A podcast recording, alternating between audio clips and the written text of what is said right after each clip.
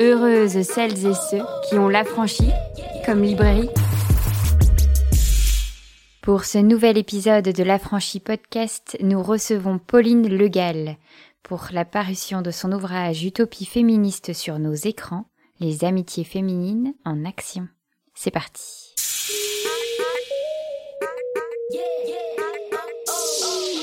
Pauline, bienvenue. Merci, je suis ravie d'être là. Ça me fait plaisir. Cette couverture est absolument fabuleuse. Thelma et Louise. C'est vrai, tout à fait. Est-ce qu'on peut pas se dire que Thelma et Louise, c'est quand même le film euh, de toutes les féministes Alors, je dirais même pas que de notre génération, mais de absolument toutes les générations. Est-ce qu'à un moment donné, une fois qu'on l'a vu, on n'a pas envie de le porter dans notre cœur, ce film Oui, c'est vrai, ouais. Et je pense que ça traverse les générations et qu'il est redécouvert sans cesse. Et j'ai vu qu'il était dans la vitrine, mais euh, j'adore le livre de Martine Delvaux euh, sur ce sujet qui est vraiment très beau. Et, et je pense que c'est vraiment un livre qui raconte la manière dont les films peuvent nous traverser et jamais nous quitter, euh, qui s'appelle Thelma, Louise et moi. Donc elle, elle raconte vraiment ce que ça lui a fait à l'époque. Et puis je pense que en lisant le livre, en revoyant le film, c'est des émotions qui sont toujours très présentes aujourd'hui. Et puis j'en profite pour dire que c'est ma meilleure amie qui a fait la couverture, qui s'appelle Aurore Carrick, donc euh, voilà, qui est très talentueuse et dont c'est aussi une histoire. Euh, cette couverture est aussi une histoire d'amitié. C'est ça, parce qu'en vrai, euh, ce livre, c'est bien plus qu'une démonstration. C'est bien plus que tout ce que tu peux voir et penser des séries et des films. C'est aussi ton histoire euh, avec ce, fameux sujet qui est l'amitié féminine. Attention, j'adorerais avoir des jingles qui accompagnent les grands thèmes comme ça. Mais qui est un sujet absolument fabuleux puisque cette année, on a pu voir émerger énormément de livres sur l'amour qui questionnent mmh. l'amour romantique. Et ça, ça a été, on va dire, la première partie de la saison. Et à un moment donné, est-ce qu'on ne s'est pas dit, hmm, mais en fait, nous n'avons pas vraiment de solution encourageante pour le moment si nous sommes en hétérosexualité ah, c'est un peu compliqué. Donc devenons Si vous suivez toute la narration de nos rencontres, on en est arrivé là il y a quelques semaines quand même, devenons lesbiennes. Euh, mais entre-temps, il y a eu euh, cette thématique de l'amitié qui est arrivée et qui a été un vrai soulagement. J'ai l'impression qu'on a été euh, très touchés par cette revalorisation de l'amitié. Et donc ton livre arrive à point nommé comme une sorte de somme de tout ce qui s'est passé cette année et de dire bon ben voilà, maintenant la solution elle est là. Regardez des séries. C'est un peu ça. On sent que c'est très réfléchi. En tout cas, j'ai envie de voir cette série qui est L'Affranchi. Euh, la série L'Affranchi qui a l'air d'avoir une narration incroyable. Scénariste de, mon métier, si c'est. Pour euh, entrer dans le vif du sujet, ce qui est d'autant plus intéressant, c'est que tu prends le temps, en fait, de nous exposer aussi euh, la place de l'amitié dans l'histoire, la place de l'amitié dans l'histoire des femmes, mais aussi dans l'histoire des hommes.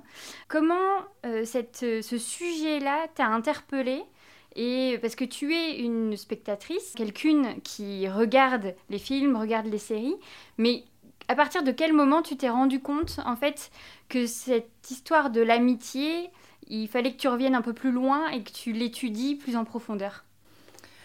Euh, bah, Ça a commencé à m'intéresser il y a quand même assez longtemps et en même temps sans vraiment m'en rendre compte. Enfin, pendant pendant assez longtemps, j'ai pas, pas vraiment euh, réfléchi à l'amitié comme un sujet. Euh. J'aimais plein de séries là-dessus, par exemple euh, Broad City, dont je parle, Tuca et Bertie. Ces temps-ci, j'adorais toutes les séries sur l'amitié et j'ai mis du temps dans mon cerveau à me dire Ah, c'est marrant, il y a une thématique commune que j'ai que j'ai pas tellement vue, qui m'intéresse. Est-ce que pourquoi on a peu écrit là-dessus, pourquoi, pourquoi ça a été pas tellement théorisé en, fiction. donc ça j'ai pris pris un peu de temps avant de me dire qu'il y avait un, sujet que j'avais envie, euh, envie d'explorer. Et puis, euh, évidemment, après, j'ai eu envie de, revenir en arrière un peu et de, de voir ce qui, avait été, euh, ce qui avait été fait avant.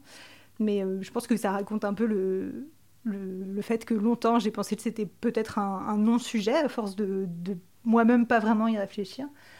c'est aussi ce qui m'a intéressé dans dans, l'envie de faire ce livre, c'est de me dire pourquoi est-ce que j'ai pensé que mes amitiés n'étaient pas vraiment un sujet euh, soit de, scénario, soit d'analyse, euh, que c'était quelque chose que, que je prenais un peu pour, euh, pour acquis et sur lequel je ne réfléchissais pas autant que voilà, nos relations amoureuses, que plein d'autres choses qui m'intéressaient dans, dans, la société et en fiction. Parce que historiquement, en fait, il y a vraiment cette question de la non-visibilité en fait de ces rapports-là, euh, qui, qui, sont les amitiés, euh, qu'on peut mettre d'ailleurs au pluriel parce qu'il y a quelque chose d'assez vaste. Euh, c'est mhm. pas une amitié, c'est c'est quelque chose qui est très personnel et en même temps qui peut se développer euh, et on le voit bien dans tous les exemples de séries et de films que tu donnes, qu'il y a plein de façons en fait d'être mhm. amis. Pour autant, quand on regarde historiquement, on a tout de suite une image hyper négative de l'amitié, quelque chose de l'ordre du, du, gossip, de la rumeur, de quelque chose que les femmes feraient entre elles pour euh, manigancer des choses. Et comment se raconter l'amitié euh, à cette époque-là?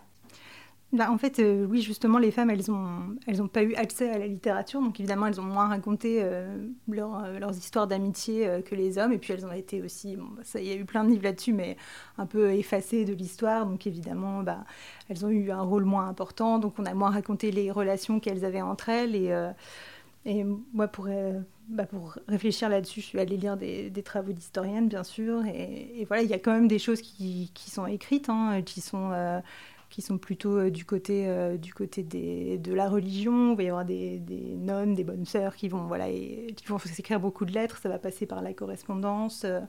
Euh, il y a des écrits, mais, mais ils sont beaucoup ils sont moins valorisés que les écrits des hommes. Donc forcément, pendant longtemps, ces amitiés, elles sont pas, elles sont pas vraiment racontées.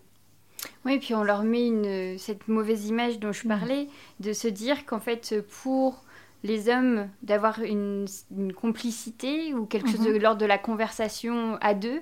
C'était plutôt peut-être euh, euh, de monter des projets, de créer des mhm. empires, de déclarer des guerres. Enfin, ces endroits, en fait, euh, je ne sais pas, est-ce qu'on a l'impression que pour les amitiés masculines, il y a une connivence aussi forte Enfin, évidemment qu'ils ne vont pas dire qu'ils se faisaient des gossips, etc. Mais est-ce que tu as pu lire des choses au sujet comme ça d'une amitié masculine qui serait intime et pas juste sur euh, comment euh, reprendre le pouvoir sur le monde et le développer, le dominer, et comme on peut un peu l'imaginer avec la distance qu'on peut avoir avec l'histoire aussi et les généralités, quoi. Pas vraiment. Après, il y a eu un, changement de paradigme, en fait, où au début, euh, l'amitié euh, entre les hommes, elle était justement assez intime. Et puis, finalement, elle est rentrée euh, dans la cité. C'était plus vraiment bien vu d'être deux hommes qui, qui, se racontent leur journée, j'imagine. du coup, il y a quelque chose de, l'ordre du politique dans l'amitié des hommes, où ils vont devoir... tout ce qu'ils vont faire du moins j'ai l'impression de ce que j'en ai lu des livres d'histoire, va devoir servir à quelque chose pour la cité, pour faire avancer euh, leur carrière. Et c'est ce qu'on retrouve aujourd'hui encore avec, euh, avec les boys clubs. Il y a quelque chose. Euh, et, je pense que ça, ça a tendance à changer aussi. J'ai l'impression qu'il y a quelque chose dans la représentation des amitiés entre hommes qui, bouge un peu aussi. Donc je ne vais pas trop m'avancer. Mais il y, a, il, y a, quelque chose. D'ailleurs, les, amitiés, même dans la fiction entre les hommes, ça va souvent être de flics. voilà, ils vont avoir vraiment enfin, leur amitié va servir à quelque chose euh, dans la société. Il y a quelque chose de très, euh, de très productif euh, dans l'amitié masculine. On se rend compte de ce fait que très rapidement, en fait, l'amitié tombe dans des stéréotypes, des choses mmh. Euh, bon, bah, hyper convenu dans des stéréotypes de genre, en fait. Euh, les mecs sont censés être comme ça, les, mmh. les femmes sont censées être comme ci. Et euh, ce qui est très intéressant dans la façon, en fait, dont tu amènes tes différentes problématiques, c'est que tu vas beaucoup parler de nuances et de mmh. montrer, en fait, que grâce à la fiction, on peut retrouver quelque chose qui soit moins carré, en fait, des, des descriptions des amitiés. Je pense mhm. notamment euh, à quelque chose que j'avais jamais euh, euh, pensé. En fait, mhm. c'est ce côté de la pathologisation, de se dire qu'en fait une amitié, enfin, est utilisée en fait comme un, un, argument pour dire mais non, elles ne sont pas amies, elles sont amoureuses, ce sont des mhm. lesbiennes, et de montrer du doigt en fait ce côté-là, ça, j'avoue que c'est quelque chose auquel j'avais pas pensé, mais qui, enfin qui me paraît tellement euh, violente, en fait, de, se dire, puisqu'il y a connivence, évidemment, il y a amour, ce qui raccroche avec cette idée que l'amitié n'est rien, c'est juste euh, une petite transition mhm. vers l'amour. Ces stéréotypes-là, euh, malgré tout, on les retrouve aussi dans les séries et dans les films. Mhm. Donc, est-ce que dans ta culture cinématographique, tu as dû aussi faire le tri en fait entre des films ou des séries qui viennent encourager ces stéréotypes-là Comment ça s'est passé en fait pour toi de devoir un peu diviser ta culture? Je sais pas si j'ai vraiment divisé ma culture, mais je pense que ça raconte quelque chose de, de toute façon, une culture cinéphile quand on devient féministe, ou c'est pas contrit, mais on apprend à voir les choses autrement. Et moi, ça veut pas dire que je vais pas plus aimer des films où il y a des relations euh, rivales comme ça, mais peut-être euh, je vais les voir autrement, mais je les renierai pas dans tous les cas. Après, pour, le, pour faire le corpus euh, du livre, oui, j'ai quand même essayé de, de filtrer un peu, de filtrer un peu dans, dans ma culture. Je, pense à un, film que j'adore qui est Quand Ray rencontre Sally. c'est mon film d'enfance, c'était mon film préféré, je l'ai vu mille fois et il y a une histoire, il y a des histoires d'amitié féminine dedans. Mais en définitive, elle parle que euh, des hommes quasiment. C'est vraiment euh, est-ce qu'il va quitter sa femme? Est-ce que, enfin, il y a vraiment quelque chose de cette dynamique euh, qui est qui est un peu qui est un peu dommage, je trouve. Et même si de la même manière, je renierai jamais ce film parce que je l'adore. mais voilà, c'est pas vraiment de faire un, de faire un tri, mais plutôt de, de voir les, les œuvres qui me parlent aujourd'hui euh, fortement. Quoi. Ah oui, ça me fait penser, quand j'étais ado, j'étais fan du film Moulin Rouge. je l'ai vraiment vu je sais pas combien de fois au cinéma. Et encore aujourd'hui, personne ne peut critiquer ce film devant moi parce que je le défends comme si c'était ma mère. je trouve c'est débile. Et en plus, chaque fois que je le revois, je me dis, c'est vrai que ça, a vieilli à tellement déjà la réalisation, mais aussi dans les rapports. Euh, homme-femme, c'est super cliché un peu. Enfin, euh, voilà, il y a plein de choses qui, qui vont pas, mais bon, moi je reste en tout cas fidèle. Et puis à Noël, je me regarde toujours le Bachelor. C'était pas du tout le sujet de, l'entretien, mais voilà, on va, on va faire les confessions. Et Love Actually, Moulin Rouge, on est OK. Hein, on est OK. Euh, donc, tu as dit un mot-clé euh, assez important qui est la rivalité, donc qui est mhm. aussi un des gros stéréotypes euh, amicaux pour les femmes. donc, en effet, on ne peut pas être amis puisque nous sommes des mhm. rivales.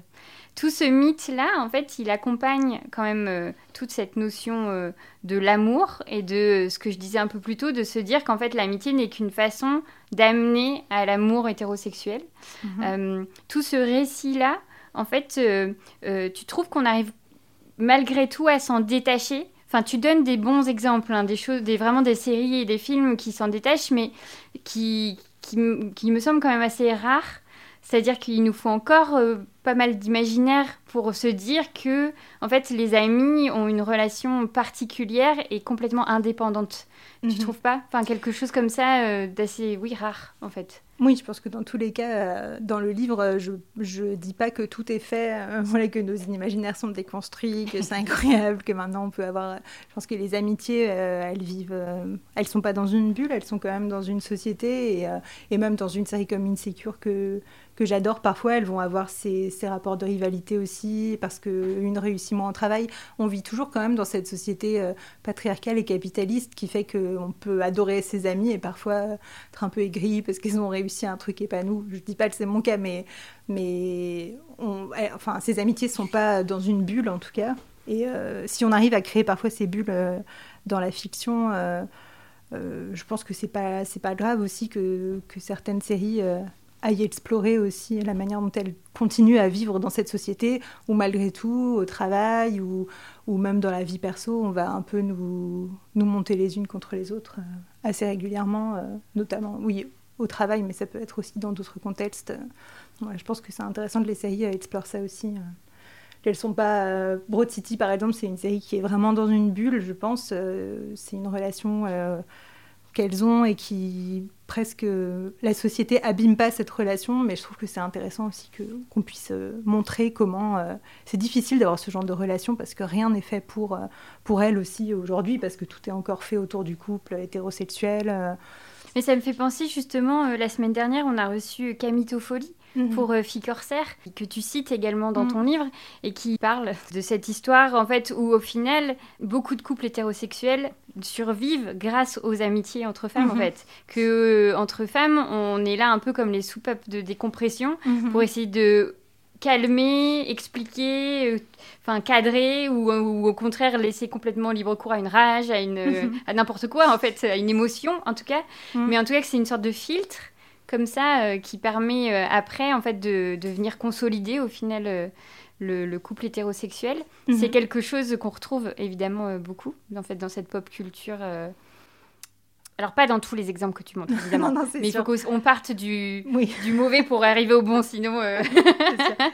Euh, oui, oui, bien sûr. Et euh, c'est quelque chose d'ailleurs qui par exemple a, été reproché à Insecure, je, je, cite de nouveau cette série, mais à la fin de la série, je sais pas si j'ai le droit de faire un spoiler, ça fait un petit moment que ça a été diffusé. Mais bon, elles, elles ont, la plupart, elles finissent en couple euh, hétérosexuel. Ça a été un peu critiqué euh, sur Internet, mais, euh, mais voilà, ça dit pas que leur amitié est finie ou quoi que ce soit. Et puis je pense que ça avait une logique dans la série malgré tout. Mais finalement, oui, comme elles sont, comme tu dis, ces soupapes les unes pour les autres elles se soutiennent quand elles ont une galère, elles arrivent chez l'autre euh, la nuit, elles discutent, euh, elles parlent beaucoup. C'est ce que font beaucoup ces séries en fait, c'est d'ouvrir cette, de montrer cet espace de parole qu'on a toutes, moi je, nous le souhaite, euh, qui, est, qui est très libre et qui est parfois même plus libre que dans le couple. Et, du coup, à la fin, ce qu'Insecure montre, c'est que, bah oui, elles ont aidé finalement le couple hétérosexuel, mais ça, ça, ça, montre comment les, les deux les deux s'articulent un peu. Mm. Oui, puisque euh, ce qu'on remarque euh, pour beaucoup en fait de, films et de séries, c'est que euh, les, ces scènes d'amitié entre femmes sont généralement dans des huis clos. Donc tu mhm. nous expliques bien ce principe en fait de vraiment être dans l'intime, la totale intimité de sujets dont on parle rarement. parfois même nous-mêmes, en fait, les séries que, dont tu nous parles vont un peu au devant parfois de conversations qu'on n'a pas encore eues, ou en mhm. tout cas de sujets qui sont pas du tout populaires. Tu parles notamment de l'IVG, de la santé mentale. Je me dis, il y a aussi plein de combats euh, hyper valorisés maintenant, euh, euh, notamment dans, dans l'après-midi et de mhm. se dire que, en fait, ces endroits d'intimité qui étaient tant moqués dans les années 80-90, en tout cas dans ma culture populaire, mhm. euh, où on voyait les filles dans leur chambre avec euh, les plumes roses et les lits, euh, enfin c'était très américain en même temps, mais voilà, que maintenant en fait c'est des endroits où se joue ce fameux intime et politique en fait. Mhm. Oui, complètement. Euh, je, pense. Euh, alors, moi, dans mon imaginaire, l'adolescence, par exemple, euh, c'est très lié au film de Sofia Coppola, Virgin Suicides. à chaque fois, j'adore ce film, je le trouve très beau, mais à chaque fois, je me disais, mais c'est pas possible. Moi, je suis pas du tout une ado comme ça. Genre, mes conversations ressemblent pas à ça, mon intérieur ressemble pas à ça. Et il y a eu une revalorisation de, la, de la chambre à coucher, de, l'intime, de, ce qui se dit. Dans une série dont je parle qui s'appelle Pen 15, elles sont très souvent euh, toutes les deux dans leur chambre et, euh, et elles ont des conversations euh, assez profondes en fait sur, sur plein de sujets, sur, sur la masturbation, sur, sur leur manière de s'intégrer à l'école. Et, et ça c'est plein de choses que moi j'avais qui m'ont manqué en fait je pense quand j'étais ado en termes de, de, représentation, de se dire toutes ces conversations là qu'on est en train d'avoir elles sont importantes, elles sont précieuses et et oui, elles ne sont pas euh, des, sujets de raillerie ou juste des moments d'ennui, mais c'est aussi revaloriser un peu euh, tout notre vécu. Et puis, euh, je pense que Sex the City a beaucoup fait ça aussi. c'est une série qui peut être critiquée à plein, de, d'égards, mais qui est quand même importante. Et quand on la regarde aujourd'hui, on, voit pourquoi. quand elles étaient, quand elles sont toutes les quatre en train de prendre leur mimosa, elles ont toujours des conversations des conversations qu'on n'avait jamais vues à l'écran avant, pareillement sur, euh, sur la masturbation, mais aussi sur d'autres sujets, sur leur manière, euh, sur leur rapport à la maternité, au couple, mais pas que. à un moment, elles font des blagues comme, sur le fait qu'elles parlent majoritairement des hommes, mais elles ont quand même pas mal de conversations assez profondes comme ça, qui peuvent durer aussi. On leur laisse le temps dans le scénario de vraiment installer, installer ces thèmes qu'on a, qu'on a assez peu entendus. Oui, puis elles se font des déclarations d'amitié. Mm. Ces fameuses déclarations d'amitié. On a besoin de se redire qu'on est mhm. amis. Euh, dans Grey's Anatomy, le mhm. fameux You Are My Person. J'avais jamais capté que c'était âme sœur. La traduction mhm. pour moi, c'était euh, T'es ma personne. Enfin, je me le disais vraiment comme une traduction complètement normale. Mais parce que j'entends tellement Meredith et euh, Christina se le dire. Mais tout comme dans Sex and the City, pour l'exemple que tu prenais, où elle, elle, elle, parle, en effet, je sais plus la, réplique de Samantha, où qui dit euh, qu'importe les mecs, les bébés, mhm. euh, je sais plus quoi, euh, nous on est des âmes sœurs quoi. je crois que c'est à peu près ça. Mhm. Le principe en fait de, de se nommer, de mhm. se dire en fait qu'on est importantes les unes pour les autres, c'est quelque chose que tu as vraiment remarqué en fil rouge dans tous tes visionnages. Euh, oui, oui, c'est vrai, renommer, euh, renommer la relation ou simplement nommer la relation, puisqu'elle a été si peu nommée euh, par le passé. Souvent, quand il y avait des amitiés féminines, pendant assez longtemps, c'était des personnages secondaires. Du coup, on leur donnait pas forcément la place d'avoir des conversations. Ah, si on reprend le fameux test de Bechdel, c'est un peu ça, c'est se dire, elles vont jamais être, elles vont jamais avoir assez de temps à l'écran pour se dire, tu es mon âme sœur, tu es mon ami, donc ça c'est quelque chose que Grey's Anatomy fait et et euh, moi, je trouve toujours ça super émouvant quand elle lui dit euh, You are my person. Personnellement, ça, m'émeut beaucoup. Et il y a ça dans, dans beaucoup de séries. Brotiti, c'est fondé là-dessus aussi. C'est beaucoup de. Il y a beaucoup de choses qui passent par les mots. Euh, qui sont des phrases presque, on va se dire, c'est trop intense ce qu'elles se disent, mais en fait non, c'est simplement elles disent les termes de, de leur relation. Il y a ça dans une autre série qui s'appelle Parts and Recreation, où où le personnage de Leslie dit à sa meilleure amie Anne, euh, un peu euh, un des running gags de la série, c'est qu'elle lui donne toujours des surnoms pas possibles, euh, je me souviens plus, mais vraiment des, des tu mets fleur des tropiques, enfin, des trucs un peu, un peu absurdes comme ça. D'ailleurs, quelqu'un m'avait dit que ça pouvait être un sous-texte lesbien aussi. Mhm. Bon, je, ne sais pas, vous en faites ce que vous voulez. et oui, du coup, ça, ça va donner. c'est important de nommer les choses.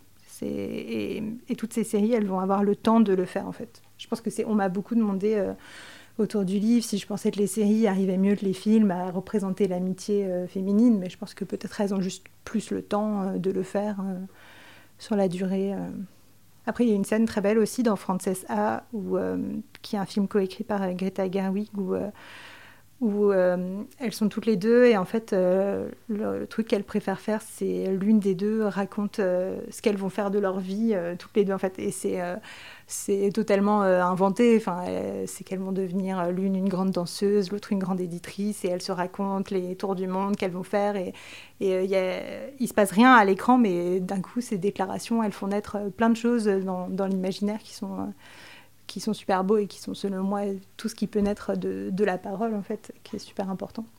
Et oui, je trouve que c'est toujours super émouvant les, les déclarations d'amitié à l'écran. Après, là, c'est vrai qu'on donne l'impression que ce sont souvent des teen movies ou des, des, des adolescentes euh, enfin qui ne vieillissent jamais. Euh, pour autant, il y a une série euh, dont tu parles et euh, que je trouve quand même assez incroyable, c'est Grace and Frankie, mhm. où on est quand même sur une amitié qui part très mal de deux personnes âgées, deux femmes âgées, qui se retrouvent célibataires, mais qui commencent très très mal. Enfin, elles sont pas copines du tout en fait au début. Non, pas du tout. moi, vraiment, Frankie, c'est mon idéal de, de vieillesse. J'espère que je serai aussi cool qu'elle. Euh, non, parce qu'il y en a une qui est très bourgeoise et euh, l'autre euh, qui est euh, une hippie. oui, une hippie, on va le dire comme ça. Et du coup, au début, il y a, y a beaucoup de friction. Mais, Et puis aussi, peut-être, on peut imaginer qu'elles ont grandi dans une époque où l'amitié était moins importante, où on leur avait appris justement qu'il fallait qu'elles soient rivales. leur mari était, était associé. Bon, un peu le début de la série, c'est qu'en fait, ils, sont amants et ils vont se mettre ensemble. Et c'est comme ça qu'elles se retrouvent un peu coincées euh, l'une avec l'autre dans, la maison de vacances sublime près de la mer. Euh, et, et, voilà, donc elles se retrouvent euh, coincées toutes les deux. Donc il y a aussi, j'ai l'impression qu'il y avait entre elles peut-être aussi une rivalité de, de quel mari allait réussir le mieux. Et puis toute la série va déconstruire un peu toutes les choses qu'elles ont l'une contre l'autre et puis parler de plein de thématiques euh, liées à leur âge, euh, comme euh, bah, est-ce qu'on peut se masturber quand on a de l'arthrose, par exemple? Bah, moi, j'y avais jamais pensé avant, personnellement, je n'ai pas encore d'arthrose. Mais, mais voilà, c'est, quand j'ai vu ça, j'ai trouvé ça tellement génial qu'une série ouvre cet espace-là. Et, et, pareillement, laisse le temps, en fait, à deux femmes âgées qu'on voit tellement rarement à l'écran et qu'on voit encore moins, plus rarement ensemble, c'est-à-dire deux femmes âgées qui parlent ensemble. Bon, elles sont blanches, hein, on va pas non plus. Euh, mais, euh, et elles sont riches aussi. Mais voilà, ça, ça ouvre quand même euh, quelque chose de super intéressant. la série est très drôle aussi. Oui, et après, elle est assez unique en son mhm. genre. Comment, toi, après avoir décliné, décortiqué, vu autant de choses, de liens entre femmes, tout ce dont on parle depuis tout à l'heure, c'est quand même des mots hyper importants en fait. L'intime politique, euh, le lieu clos, euh, la confidence, euh, sortir de l'hétérosexualité ou en tout cas tendre à autre chose, sortir de la rivalité, des stéréotypes de genre, etc. Tout ça sont des des projets tellement importants dans nos luttes féministes. Quelle arme ça peut être, en fait, au final, pour les féminismes, cette amitié que tu as constaté en fait dans mhm. cette pop culture Je pense qu'elle est centrale. Déjà en, ce sens, euh, ça rejoint ce qu'on disait au début, qu'elle ouvre, euh, enfin au début ou tout à l'heure, euh, elle ouvre des espaces de parole, donc ça c'est important, c'est l'idée de la non-mixité, voilà, quand on, quand on parle, on fait émerger des idées, il y a l'idée de, bah, de se coordonner pour les luttes aussi, ça se fait souvent, ça se fait souvent autour d'amitié, de, de, monter des associations. Après, je, dirais quand même, j'en parle un peu dans le livre, mais euh, il y a quelque temps, à une autre rencontre, on m'a demandé pourquoi j'avais pas parlé du, terme de, sororité qui est, qui est un peu connexe à, l'amitié, mais qui, euh, qui malgré tout euh, a tendance à être un peu peut-être dépolitisé en ce moment. Donc je dirais oui aux amitiés en féminisme, mais, mais non aux amitiés qui servent à, à, faire avancer certaines femmes et pas d'autres, ou qui sont des connivences.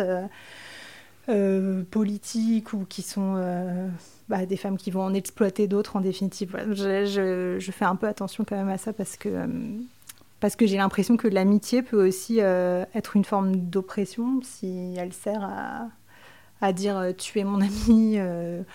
tu vas, je sais pas, travailler gratuitement. Voilà, il y a quand même quelque chose dans les milieux militants il faut être vigilant, je pense. Donc l'amitié peut être vraiment une, arme très puissante, mais si elle va avec une idée euh, d'égalité, euh, euh, si tout le monde pense à ses biais, si, tout le monde regarde ses privilèges, si c'est vraiment une amitié qui est réfléchie et qui, est, voilà, qui fait attention à tout le monde, je pense. Mm. Oui, c'est ça, tu parles des amitiés politiques, enfin, mhm. cet endroit-là dans ton livre.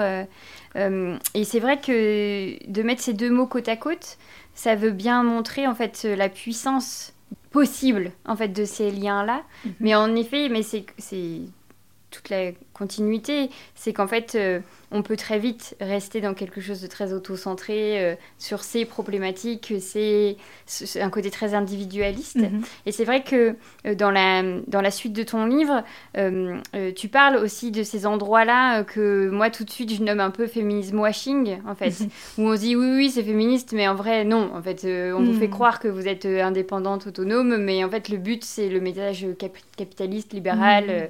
qu'on retrouve quand même beaucoup dans le cinéma alors j'allais dire américain, en vrai, euh, euh, dans, tout, dans tout le cinéma peut-être, mais mhm. c'est celui qui, que peut-être je regarde plus, ou en tout cas qui, que je connais le mieux.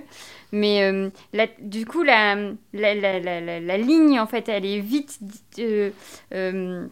ambiguë en fait, mhm. puisque tu parlais de Sex and the City, euh, cet endroit où on voit euh, quatre femmes blanches riches euh, à Manhattan boire ces fameux mimosas ou ces cosmopolitanes ou je sais plus quoi, et acheter des chaussures à on sait pas combien de dollars, enfin si on le sait trop bien d'ailleurs, mais alors qu'elle est pigiste dans un journal, voilà, et toute cette narration là.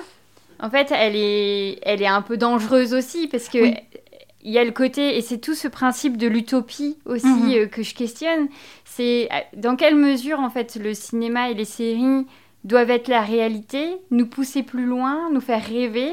Est-ce que avoir des chaussures à 600 euh, dollars, ça nous fait rêver? Est-ce que peut-être, j'en sais rien. oui, et puis je pense que ça soulève aussi un autre problème qui est, qui est de de se dire euh, c'est une tendance, les amitiés, euh, les amitiés féminines, on va en mettre plein à l'écran et puis en définitive on va quand même pousser toujours les mêmes personnes dans les marges. Euh, il y avait le film sur Netflix de Amy Poehler, Molsey, qui faisait beaucoup ça, qui, qui, poussait vraiment tous les personnages non blancs dans des rôles de personnages secondaires. Donc alors oui, on voit plus de femmes à l'écran, mais en même temps, ça oublie tout le temps euh, toujours les mêmes. Donc euh, c'est là que l'utopie intervient, en fait, c'est de, de, de, penser à tout le monde, en fait, hein, de penser à, à, toutes, les, toutes les femmes, toutes les personnes non binaires.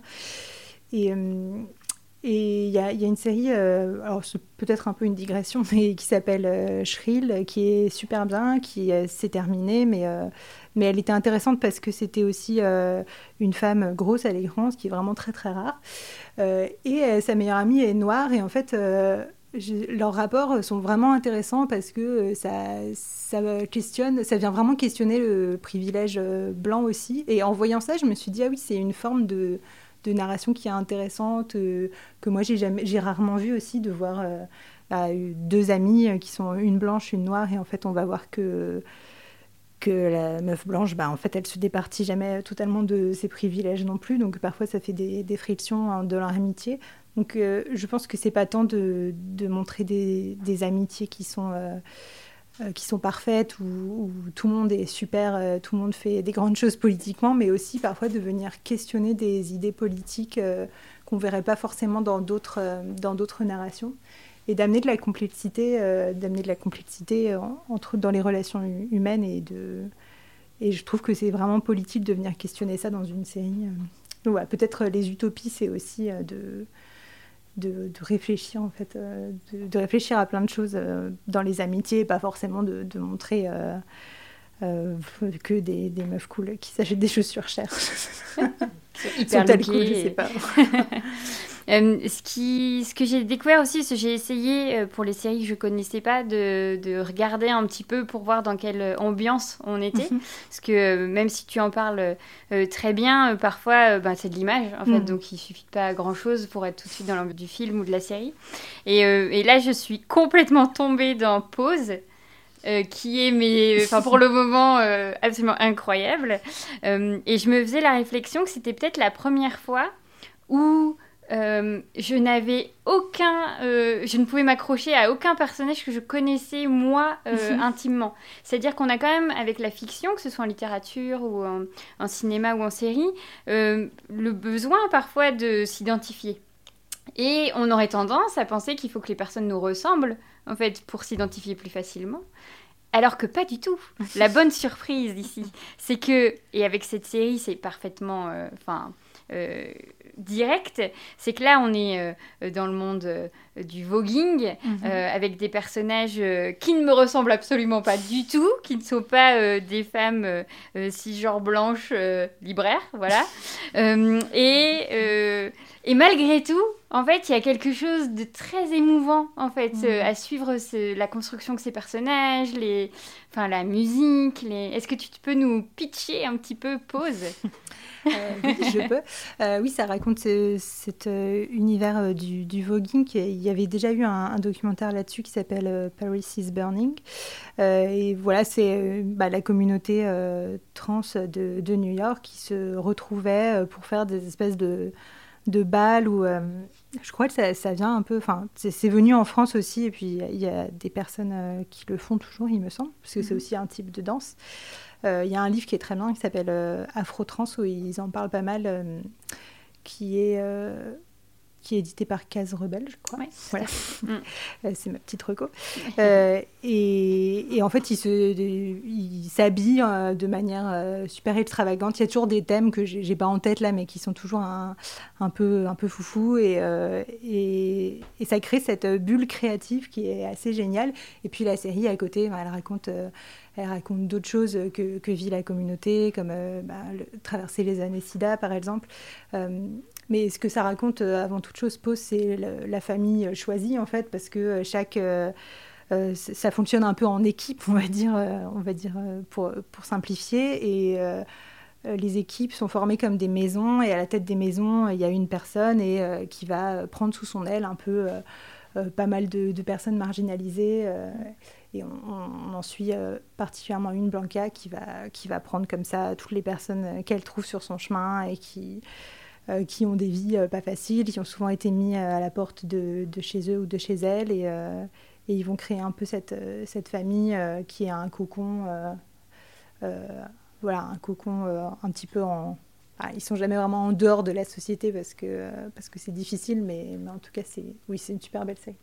Souvent, sont, comme tu le disais, euh, euh, c'est beaucoup des personnages qui sont secondaires ou qui sont mhm. très éphémères. C'est des mhm. personnages qui vont mourir vite, qui vont être emprisonnés vite, qui vont. Et là, en fait, on prend le temps de vivre avec eux, de découvrir leur histoire et de s'attacher en fait à leurs problématiques, euh, mhm. même si elles ne nous concernent pas directement. Et c'est vrai que quand, si on fait un petit rewind de ce qu'on a dit au début, où on est euh, les ados euh, dans notre chambre à parler au téléphone de nos soucis, et même si c'est politiquement génial, en fait, on a de ce fait un prisme des amitiés et des liens possibles que, qui tout de suite se déploie et qui est hyper vivifiant. En fait, moi, pause, j'ai envie d'en parler à tout le monde maintenant que j'ai découvert. Donc, merci beaucoup. Je pense que je vais binger dès que je peux euh, toute la suite. Est-ce qu'il y a pour toi euh, des séries comme ça qui t'ont euh, absolument bouleversé et que tu gardes en étendard de, de, tout ce que tu adores, en fait, voir dans une série ou un film? Hein, ça peut, C'est assez large, mais... Oui, plein. Euh, alors, euh, j'en parle souvent, mais bon, je vais en reparler. Enfin, souvent, un peu si souvent, mais euh, bah, j'adore Pen 15. C'est une série dont je parle beaucoup dans le livre et qui est assez méconnue. Donc, merci mes éditrices de m'avoir laissé en parler aussi, aussi longuement dans le livre. Mais c'est une série sur l'adolescence et, et, ça a vraiment débloqué quelque chose en moi de la voir parce que c'était la première fois que je voyais une adolescence qui ressemblait à la mienne, qui était un peu peut-être un peu euh, des, ados maladroites, des ados un peu bizarres, un peu moches, un peu, un peu nuls parfois, et, qui ont voilà, cette amitié qui, qui les pousse à, à, s'améliorer en fait. Et, euh, et c'est une série super émouvante et super potache, qui sont deux émotions que, que j'aime. Euh, rigoler, pleurer, voilà, c'est un petit peu le, spectre de mes émotions. Et c'est vraiment une, une, très très belle série. Euh, après, il y a Broad City que j'adore aussi, euh, qui, est, euh, qui est super, qui est sur, pour le coup une amitié très inconditionnelle. Et c'est aussi une série qui, qui à titre personnel, m'a beaucoup aidée parce qu'elle me rappelle beaucoup ma relation avec ma meilleure amie et qu'on a déménagé assez loin récemment. Et j'étais en train de revoir, de revoir Broad City pour le, pour le livre. Euh, et, à la fin, je suis encore spoiler une série, elle à la fin, elles partent aussi vivre dans des endroits différents. Et euh, il y a un moment où elles sont sur le, sur le Brooklyn Bridge avec, euh, avec des toilettes. je ne sais pas pourquoi, pour regarder la série. Et c'est super émouvant en fait. Et elles se disent, quand ce sera. elles, elles prévoient de se retrouver à un endroit des États-Unis quand ce sera à l'apocalypse. Et euh, c'est typiquement le genre de truc qu'on aurait pu se dire avec, euh, avec ma meilleure amie. Et, euh, il y a quelque chose évidemment de se retrouver à l'écran, mais, moi aussi j'adore ce, sentiment en fait de, trouver des expériences qui sont pas les mêmes. Et, si je suis obsédée par la fiction, c'est vraiment pour ça, c'est pour voir toutes ces expériences qui sont qui sont pas les miennes et quand le film euh, de Pixar, L'Alerte Rouge, est sorti, euh, il y avait plein, il y avait des hommes qui écrivaient des articles genre non mais je peux pas me reconnaître dans l'histoire euh, d'une adolescente asiatique aux États-Unis, alors que euh, je regrette euh, que, ce film soit pas sorti avant le livre parce qu'il aurait très bien euh, été dans le film. Moi, je l'ai adoré, j'ai trouvé ça, je l'ai trouvé génial et je me disais c'est quand même fou et je plains ces gens en fait parce que c'est là pour moi toute la beauté de la fiction que de sortir de son expérience. Puis aussi regarde bien le Seigneur des Anneaux. je sais pas, ils ont pas des haches et des elfes et bon c'est complètement enfin c'est non venu comme comme remarque dans tous les cas c'est de la pure mauvaise foi mais oui, moi j'aime ça aussi. Euh, j'aime ça ne pas me retrouver en fait euh, dans la fiction et, voir quelque chose d'autre, euh, voir quelque chose d'autre qui est pas qui est pas ma vie, qui est pas mon expérience. je trouve que c'est assez beau. Comment ça? Ta mère ne t'a jamais coupé les cheveux avec un grand saladier? Non, heureusement. Mais on j'avais des coupes de cheveux moches cependant. Puisque l'une des scènes d'ouverture de Pen 15, c'est ça. C'est une des deux héroïnes qui décident de se couper les cheveux, sa mère lui fait ça va pas du tout. Et lui pose un bol sur la tête et coupe tout ce qu'il est. Et son ami lui dit mais non, tu es magnifique, ça va bien se passer. ça ne se passe pas bien. merci beaucoup Pauline pour ce moment. Bah, merci à toi pour tes questions et pour cette discussion. Alors, heureuse vous venez d'écouter un nouvel épisode de l'Affranchi Podcast en compagnie de Pauline Legal à l'occasion de la parution de son ouvrage Utopie féministe sur nos écrans, les amitiés féminines en action, aux éditions Daron.